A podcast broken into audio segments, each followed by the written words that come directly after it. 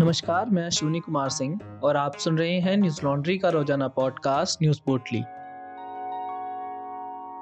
आज है पांच मार्च और दिन शनिवार। मणिपुर में शनिवार को दूसरे चरण के मतदान हुए।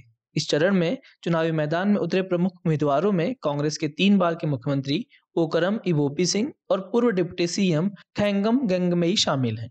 दूसरे चरण में कुल बाईस सीटों के लिए मतदान हुआ। भाजपा ने बाईस, कांग्रेस ने अठारह, नेशनल पीपुल्स पार्टी ने ग्यारह और जनता दल यूनाइटेड और नागा पीपल्स फ्रंट ने दस दस उम्मीदवार मैदान में उतारे हैं। इनके अलावा बारह निर्दलीय, शिवसेना, एनसीपी और अन्य दलों के उम्मीदवार भी इस चरण में चुनाव लड़ रहे हैं। वोटिंग के लिए कोविड नाइन्टीन के सुरक्षा प्रोटोकॉल का पालन करते हुए बारह सौ सैतालीस मतदान केंद्र बनाए गए हैं। इंडियन एक्सप्रेस की खबर के मुताबिक राज्य के थैबल और सेनापति इलाके में हिंसा की अलग अलग घटनाओं में दो लोगों की मौत हो गई। वहीं उत्तर प्रदेश की मऊ सदर विधानसभा सीट से सुहेल देव भारतीय समाज पार्टी के प्रत्याशी अब्बास अंसारी के बयान पर चुनाव आयोग ने कार्रवाई की है। सोशल मीडिया पर वायरल वीडियो में अफसरों को खुलेआम धमकी देने की वीडियो के बाद आयोग ने अब्बास अंसारी पर चौबीस घंटे के लिए किसी भी तरह की राजनीतिक गतिविधि में भागीदारी और प्रचार प्रसार पर रोक लगा दी है। वीडियो सामने आने के बाद अब्बास अंसारी के खिलाफ एफ आई आर भी दर्ज की गई। मऊ पुलिस ने ट्वीट कर बताया, प्रत्याशी अब्बास अंसारी के वायरल वीडियो के संबंध में थाना कोतवाली पर आचार संहिता के उल्लंघन के संबंध में मामला दर्ज किया गया है। बता दें कि मणिपुर के बाद सिर्फ उत्तर प्रदेश में अंतिम चरण की वोटिंग बची है, जो सात मार्च को होगी। पांचों राज्यों के विधानसभा चुनाव का परिणाम दस मार्च को आएगा। न्यूज लॉन्ड्री की टीम पांचों राज्यों में हो रहे विधानसभा चुनावों की कवरेज के लिए ग्राउंड पर है। आप जानते हैं कि न्यूज लॉन्ड्री किसी से विज्ञापन नहीं लेता। हमारे एनएल सेना सीरीज को सपोर्ट करें ताकि हम चुनावी राज्यों की हकीकत आप तक ला सकें। हमारे एनएल सेना प्रोजेक्ट को सहयोग देने के लिए न्यूज लॉन्ड्री डॉट कॉम पर जाएं और सेना वाले बटन को दबाकर असेंबली इलेक्शन दो हज़ार बाईस प्रोजेक्ट को अपना सहयोग दें और गर्व से कहें, मेरे खर्च पे आजाद हैं खबरें।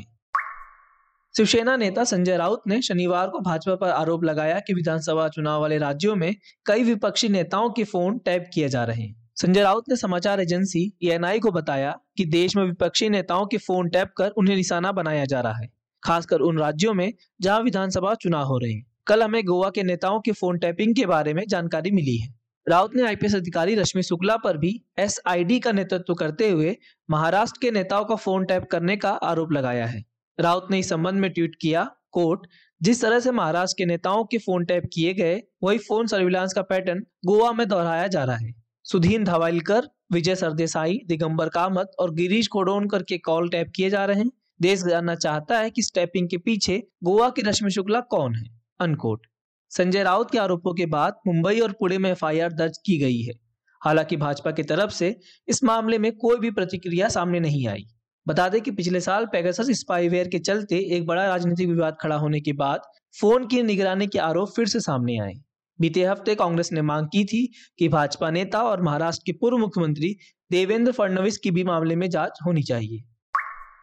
केंद्रीय स्वास्थ्य मंत्रालय के मुताबिक चौबीस घंटों में देश में कोरोना के पाँच हज़ार नौ सौ इक्कीस नए मामले सामने आए और दो सौ नवासी लोगों की मौत हो गई। इसी के साथ कोरोना के कुल मामले बढ़कर चार करोड़ उनतीस लाख सत्तावन हजार चार सौ सतहत्तर हो गए। मरने वालों का आंकड़ा पांच लाख चौदह हजार आठ सौ अठहत्तर पहुंच गया है। सक्रिय मामलों की बात करें तो यह तिरसठ हजार आठ सौ अठहत्तर है। बीते चौबीस घंटों में ग्यारह हजार छह सौ इक्यावन लोग कोरोना से ठीक भी हुए हैं, जिसके बाद कोरोना से ठीक हुए लोगों की संख्या बढ़कर चार करोड़ तेईस लाख अठहत्तर हजार सात सौ इक्कीस हो गई है। डेली पॉजिटिविटी रेट शून्य दशमलव छह तीन फीसदी और वीकली पॉजिटिविटी रेट शून्य दशमलव आठ चार फीसदी है। देशव्यापी कोरोना टीकाकरण अभियान के चलते अब तक कुल एक सौ अठहत्तर दशमलव पाँच पाँच करोड़ वैक्सीन लगाई जा चुकी है। कोरोना के घटते मामलों के बीच आई सी एम आर के वैज्ञानिकों ने अंतर्राष्ट्रीय यात्रियों की निगरानी को सबसे ज्यादा जरूरी माना है। इनका कहना है कि इसके जरिए कोरोना वायरस के और भी वेरिएंट देश में प्रवेश कर सकते हैं। पुणे स्थित Indian Institute of Virology I C M R और दिल्ली हवाई अड्डे पर कोरोना की जांच करने वाली जेनेस्ट्रिंग डायग्नोस्टिक ने संयुक्त अध्ययन में कोरोना के ईटा वेरिएंट के बारे में पता लगाया है। इसके मुताबिक दिल्ली और मुंबई हवाई अड्डे पर दो सौ बारह लोगों के सैंपल एकत्रित किए गए। इनमें से एक सौ छियालीस विदेशी यात्रा से जुड़े थे। यह वेरिएंट विश्व स्वास्थ्य संगठन की चिंताजनक श्रेणी में रखा गया है। दुनिया के पचासी देशों में इसकी मौजूदगी का पता चला है। हालांकि भारत में अब यह समुदाय और विदेश यात्रा से लौटने वाले दोनों लोगों में देखने को मिल रहा है। इसी के मद्देनजर आई सी एम आर ने सावधान किया कि ओमिक्रॉन और डेल्टा के साथ साथ कोरोना वायरस के दूसरे वेरिएंट की गतिविधि को लेकर निगरानी बढ़ाने की जरूरत है। यूक्रेन के राष्ट्रपति वाल्मीर जेलेंस्की ने अपने देश पर नो फ्लाई जोन लागू करने से लगातार इनकार करने के लिए पश्चिमी देशों की निंदा की है। उन्होंने पश्चिमी देशों से कहा, कोट, जो लोग मरेंगे वो आपकी वजह से मरेंगे, अनकोट।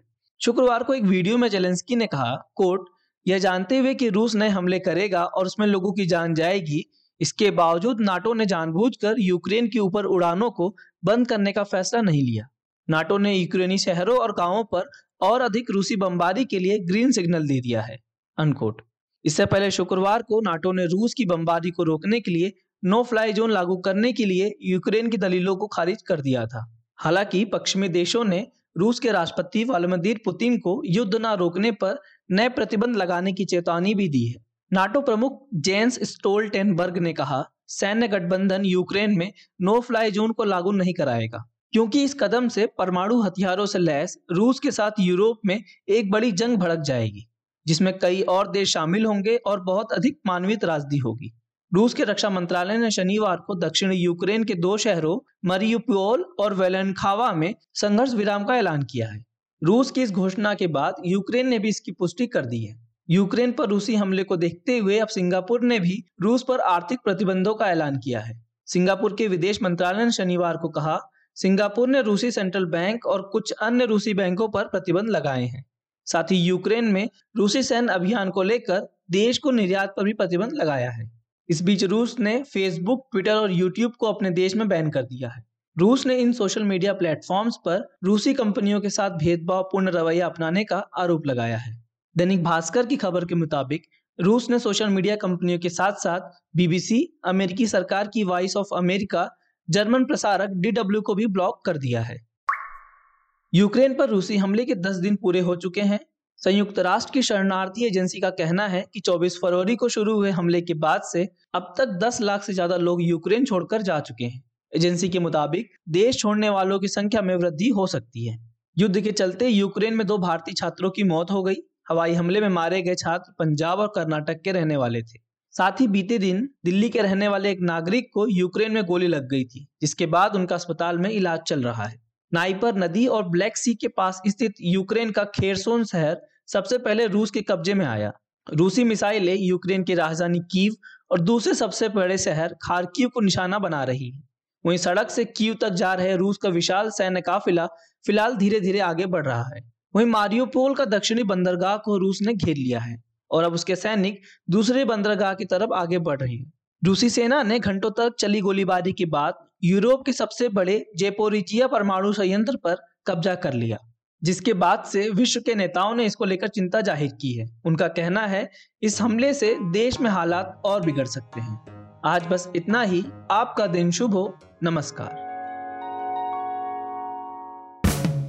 न्यूज लॉन्ड्री के सभी पॉडकास्ट ट्विचर, आईट्यूज और दूसरे पॉडकास्ट प्लेटफॉर्म पे उपलब्ध हैं। खबरों को विज्ञापन के दबाव से आजाद रखें। न्यूज लॉन्ड्री को सब्सक्राइब करें।